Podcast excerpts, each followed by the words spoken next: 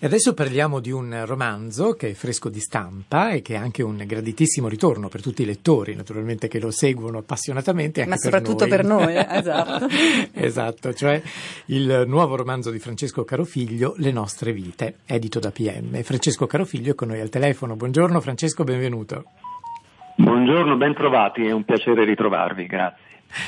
Dunque, siamo um, appunto in... Uh, in un non luogo, un po' come succede spesso nei tuoi romanzi. Noi personaggi, I personaggi tendono a, a, essere un po' sradicati o ad avere mille storie in qualche modo nel loro passato che li eh, ossessionano in qualche modo. No? È un po' come se il, il, romanzo partisse con una brusca, terribile interruzione, che è un terribile incidente, un boato questo nella prima pagina, seconda, i primi righi, della, le prime righe della seconda pagina, quindi voglio dire proprio, proprio, immediatamente. E poi ritroviamo invece il, uh, appunto un, uh, il protagonista anni dopo, molti anni dopo, che ha perduto completamente la memoria del suo passato, tra l'altro di un passato essenziale, importante, i primi 19 anni di vita, no? è come se, se non avesse vissuto la giovinezza. E, e lo troviamo in un altro luogo, lo troviamo no, in qualche modo spaesato, in qualche modo con eh, una difficoltà di vivere e soprattutto di credere no, alla, alla, possibilità di essere felice. Questa è una cosa che un po' ho letto anche in altri tuoi personaggi, è una cosa che ti mm. appartiene anche come persona, oltre che ti affascina come scrittore? Beh, ehm, sì, questa è una storia complessa di, eh, come posso dire, di vite interrotte, di, di vite danneggiate. E credo che, il, credo che, ciascuno di noi abbia eh, nel suo passato qualche ferita con cui fare i conti, le cicatrici di questa ferita nel presente, quello che accade al protagonista che è un professore di filosofia oggi, cinquantenne, insegna a Parigi però nel, nel, suo passato c'è appunto quello che, che, che, che, hai detto, c'è questa lacerazione profonda che è un incidente domestico terribile in cui perde tutto, la, la famiglia, la casa, ma anche la memoria del passato, dei primi 19 anni di vita e quindi è di fatto oggi un uomo senza infanzia e senza adolescenza. Ehm, poi ci sono altre storie di cui magari parleremo, che sono parallele a quella del tracciato principale. Però è vero che questo è un, è un tema che mi, mi, interessa molto e sul quale indago, cioè il modo in cui noi ci rapportiamo eh, alla nostra consistenza dell'essere e, e, il nostro modo di stare dentro il mondo. In questo ca- caso il protagonista sta nel mondo con una difficoltà in più perché è una struttura e un'architettura senza fondazioni, cioè non ci sono le fondazioni di questo palazzo, non c'è un un ricordo dell'infanzia a cui aggrapparsi, un sorriso, anche un, un, persino un dolore dell'adolescenza a cui aggrapparsi. E, e, questo, se proviamo a fare mente locale, è effettivamente una, una dimensione che crea un grande spaesamento nel presente. Ho provato a immaginare quale fosse lo spaesamento di quest'uomo e chiaramente raccontando questo ho pensato anche al mio spaesamento dentro il mondo. I ricordi ci mm, eh, ci definiscono, eh, de- viverci dentro eh, limita la nostra esistenza. Non averne ci, ci può fornire un'occasione eh, per diventare qualcun altro, persino migliore. E questo è un tema interessante, cioè se l'assenza del passato ci consenta di essere paradossalmente una persona migliore. Io non lo so perché credo che in un modo o nell'altro, nel bene o nel male, quello che siamo è il prodotto di un'acquisizione di consapevolezza progressiva. È proprio quello che accade al protagonista dopo lo scarto violento rispetto al passato. C'è un processo eh, lungo di acquisizione di consapevolezza, eh, di consapevolezza di sé. E però c'è questa tensione costante verso quel buio, quel mondo che non c'è. E, ehm, però è una interessante provocazione. Chissà, forse facendo meno del passato, forse riusciremmo a, a essere qualcosa eh, di diverso nel presente, persino qualcosa di meglio nel presente, perché non dovremmo portare ehm, appunto le cicatrici di qualcosa che magari ci ha segnato, ci ha segnato profondamente. Però è valido anche il contrario, insomma, eh, quanta bellezza siamo in grado di rappresentare nelle nostre relazioni col mondo se abbiamo perso la bellezza che in un modo o nell'altro riusciamo a trovare dentro quel passato remoto. C'è poi un uh, personaggio femminile particolarmente affascinante che viene seguito sin dalla sua adolescenza, da una ferita adolescenziale. Il, il libro tocca, voglio dire, con grande sensibilità il tema dell'amore quando non lo si conosce, quando no, c'è, c'è, ancora molta immaturità per poterlo eh, vivere e comprendere. E dal momento che è ovviamente una sorpresa, l'amore finisce con l'essere molte cose, no? Cioè c'è tutto il, certo. tutto il bello, tutta la poesia, tutto il, l'improvviso rimescolio delle emozioni, ci sono anche però delle, dei traumi, ci sono anche delle, delle cose non, non, non, previste e che in, in, qualche modo non sembravano doverne fare parte, che invece forse ne sono quasi un necessario, un necessario corollario.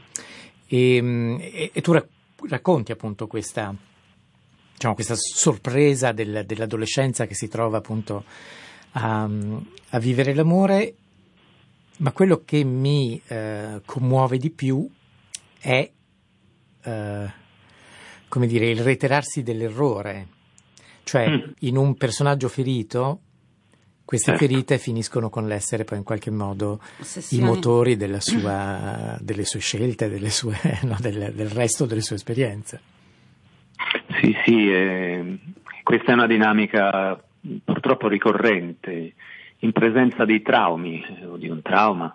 In particolare, eh, a volte la vittima eh, dell'insulto della sorte o degli uomini paradossalmente continua a cercare eh, nel tempo che segue, proprio per lo spaesamento che segue al trauma, per la incapacità di riconoscersi dentro un gesto, un'azione, un momento che non, non sveleremo, ma insomma che esiste ed è ancora una volta un altro segno sulla pelle e sull'anima.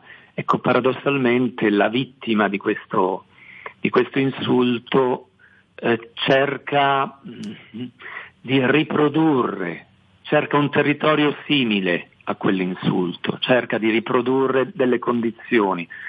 Eh, è una cosa che mi ricorda molto, vi sembrerà strano, ma io sono un osservatore degli animali e mi capita di osservare molto quello che fa la mia gatta quando c'è un pericolo. Quando c'è per esempio un rumore improvviso forte che c'è in una stanza lontana da quella in cui magari sta riposando, si sveglia di colpo è spaventata, ma va a vedere che cosa c'è. È come se ci fosse una paradossale attrazione per quel, per quel pericolo in, in, agguato. E io credo che questo faccia parte molto della, della dinamica eh, a volte di risalita, ma a volte di involuzione delle, delle, delle, delle persone che hanno subito un trauma. Andare, tornare sulla, sulla scena del delitto. Ecco, questo è un po' il senso. È tutta la mattina che mi viene, pensando a questa nostra intervista, di chiamarti Stefano. e, e, mi rendo conto che questa, questo errore, eh, tutto sommato errore non è, perché poi c'è tantissimo del coprotagonista, c'è t- tantissimo di te in questo coprotagonista. Mm, racconti del gatto e, e, un gatto c'è nella narrazione. E, mm, ti chiedo allora a questo punto, eh, mi parlavi anche degli animali, mm, delle, delle osservazioni sempre precise e attente che, che, fai guardandoti attorno. L'incontro con eh, il, l'orango è davvero accaduto? Allora, vogliamo svelare questa cosa. no, beh, non è la fine, però. Eh? no, no, no, no, no, no, ma è vero. Allora, eh, sì, è avvenuto. È avvenuto, quello è un dato decisamente eh, autobiografico. Molto tenero, per... molto tenero. Scusa, sì. non potevo farne a meno. Eh, io spero che eh, non aver svelato niente di no, fondamentale. No, no, no, no, no, no, ma no, no, no, infatti non mi lamentavo della cosa, era un leggero come dire, il pudore che interviene quando un po' ci si deve disvelare. Sì, sì. c'è qualche cosa di autobiografico, però paradossalmente io non l'ho, questa cosa io l'ho scoperta dopo aver scritto. È, eh, vivendo una specie di trance, mentre, mentre scrivo io sono veramente dentro un flusso e mi rendo poco conto di, di, di, di, quanti punti di contatto ci possono essere tra le storie dei protagonisti e la mia. In questo caso ci sono effettivamente alcuni punti di contatto e quello è uno dei punti di contatto, c'è una, una, una specie di agnizione eh, all'alba e un riconoscimento eh, di due esseri che appartengono a specie differenti, un uomo e un animale che si incontrano eh, da soli nel silenzio de, ripeto, dell'alba, in uno zoo in quel caso, ma anche nel caso della mia esperienza personale, e in qualche modo si riconoscono, cioè superano la barriera delle, delle sbarre e si incontrano e questo determina fatalmente, come dire, la possibilità di mollare le difese. Improvvisamente ci si accorge che la tenerezza è qualcosa che ci commuove, ma anche qualcosa che ci può, ci può fortificare. Ecco. C'è anche un, un, tema che accompagna un po' tutto quanto il, il romanzo, e che in qualche modo la nostalgia di una terra, di una terra che peraltro è anche eh, arcaica di per sé, no? proprio per, per, per, il luogo in cui si trova la Puglia, no? quindi ha, ha, in sé la Magna Grecia, ha in sé un, una storia che, che, non è solo quella della generazione precedente o delle due generazioni precedenti con il rapporto con, con il nonno, ma quasi un richiamo ancora più, più, lontano nel tempo, con i suoi colori, con i suoi tramonti, con i suoi, eh, con i suoi sapori. E, questa è una, un'altra cosa che ti, eh, che ti, tocca, che ti appartiene, che riconosco spesso appunto nelle cose che scrivi. Um, sì, no, mi piace molto che tu abbia parlato di, della Magna Grecia, perché è vero che questa terra, la Puglia, è una terra um, carica di bellezza e di bellezze a volte ancora inesplorate, però è vero che fonda la sua storia su su, su questo, questo, mondo che è, è un mondo di, di, grande produzione di bellezza e di cultura, quello della Magna Grecia, uno, è un terreno fertile per, per tutte, ed è il terreno fertile in cui si sviluppa la storia del nonno di Stefano, che è un contadino filosofo, cioè quindi è le due cose che questa terra effettivamente rappresenta al mondo. Da una parte eh, come dire, la presenza bucolica, agreste, la, la, la presenza forte della terra, degli odori, dei luoghi, della bellezza degli alberi e dall'altra eh, perché eh, Zeno, il nonno di Stefano, è un contadino autodidatta, è un filosofo autodidatta, è uno studioso che però si è formato totalmente da solo e dall'altra c'è questo grande patrimonio culturale che, che è alle spalle, patrimonio eh, dell'arte ma anche della filosofia e di una storia che, che, che unisce popoli differenti. Allora, c'è anche una colonna sonora da poter accompagnare a questa narrazione Serenata Rap di Lorenzo Cherubini che io eh, farei ascoltare, però eh, mentre la, la, mettiamo in sottofondo io ti chiederei, eh, libro in mano, di eh, leggerci una delle pagine che ti emozionano di più. Eh, no, sì, non è anche morto. preparato. Quale pagina, quale pagina? Una pagina qualsiasi? Una pagina ovviamente eh, che a te piace particolarmente. Prendo il libro al volo. Sì.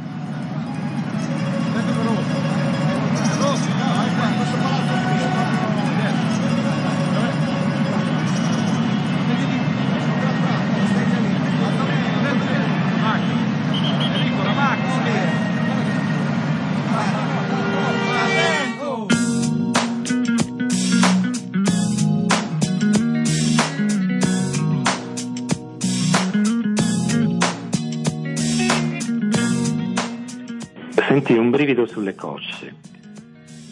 Il sole era tramontato da un pezzo, la spiaggia era deserta.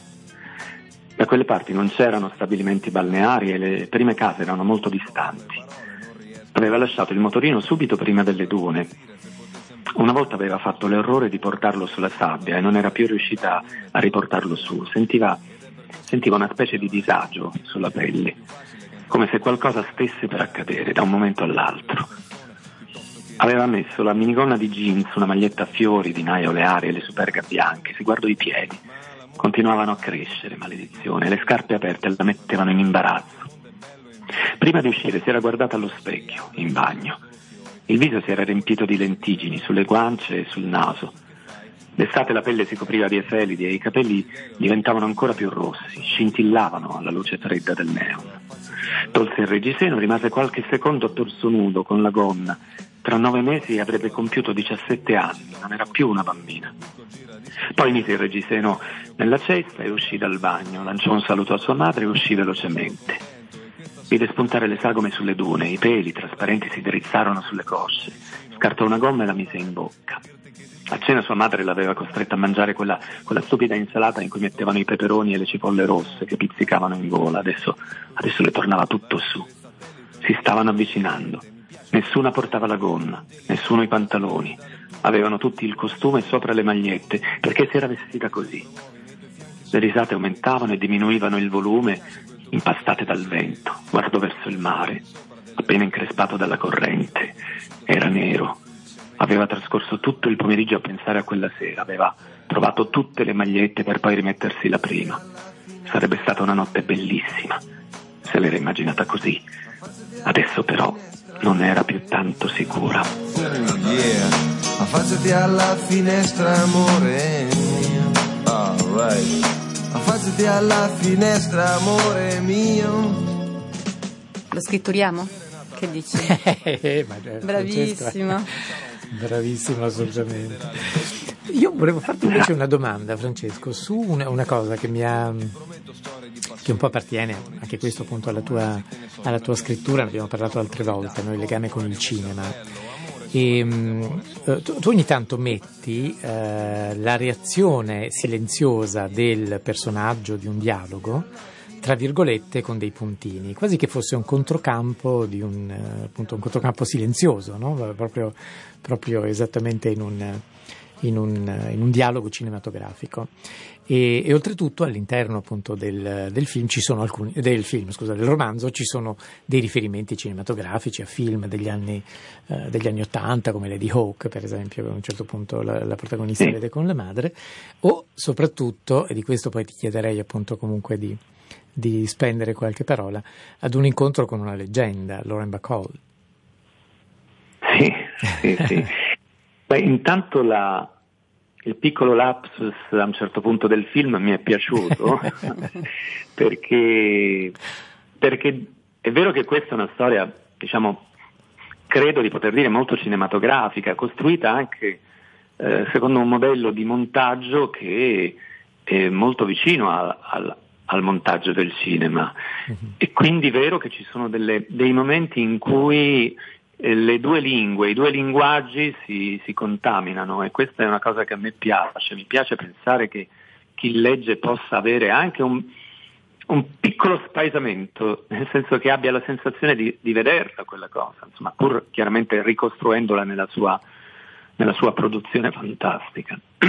Poi ci sono sì diverse citazioni cinematografiche e diversi modi per ricostruire degli scenari che riportino a, a dei film che sono un po' patrimonio collettivo, c'è una citazione per esempio di Blade Runner, mm. o meglio la citazione sta nel nome stesso della gatta protagonista, mi fa sorridere dire la gatta protagonista, ma di fatto è una delle protagoniste della storia perché è la gatta di Stefano. Poi c'è il racconto di questo incontro con Loren Bacall e qui vi posso svelare una piccola cosa, quel, quel, quel racconto lì mi appartiene direttamente.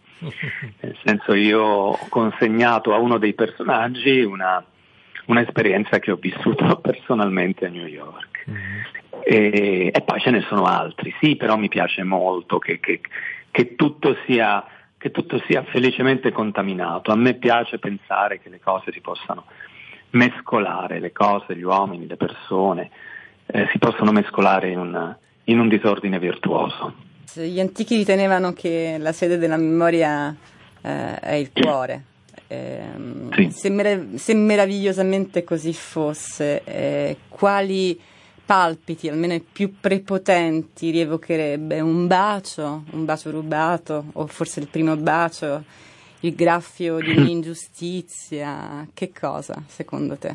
Sì, ci sono, ci sono ci sono diversi, richiami a una dimensione romantica, comunque di, diciamo, di bellezza. Ne dico due, sì, sicuramente la prima timida esperienza adolescenziale in cui io eh, insomma, ero completamente senza strumenti per affrontare que- quella dimensione di bellezza e pericolo che è innamorarsi.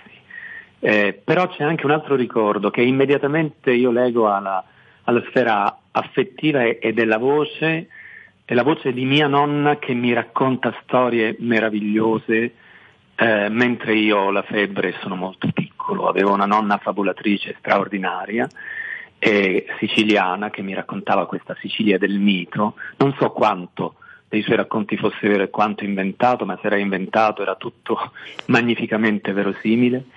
E quindi due cose, sì, forse il primo bacio e, e le parole di mia nonna che racconta.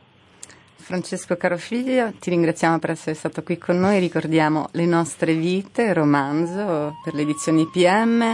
Davvero grazie, è sempre un piacere, ci ritroviamo appena ne, ne scriverai un altro. Anche prima magari. Sbrigati, sbrigati per favore. Grazie. Grazie a voi, è sempre un piacere anche per me, davvero, sul serio, è davvero un piacere parlare con voi, grazie. Grazie, a presto, presto. ciao. Una carezza smuove le fronne e fa sbocciali fiori. Nina si voi dormite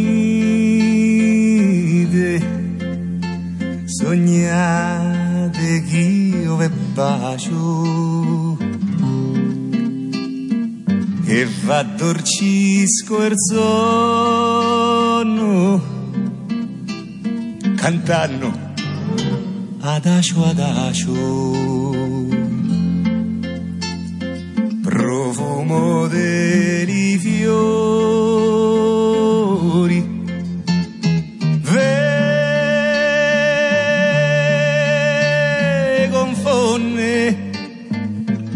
canto mio se perde tra le fronne.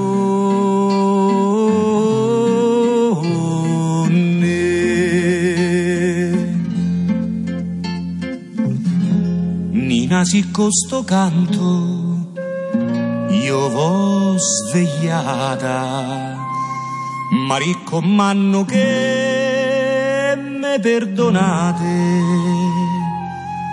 L'amore non se ferena, onnine amate, che a vole bene no, non è peccato. Mina se voi dormite, sognate che io vi bacio e va dorcisco il sonno cantando adagio adagio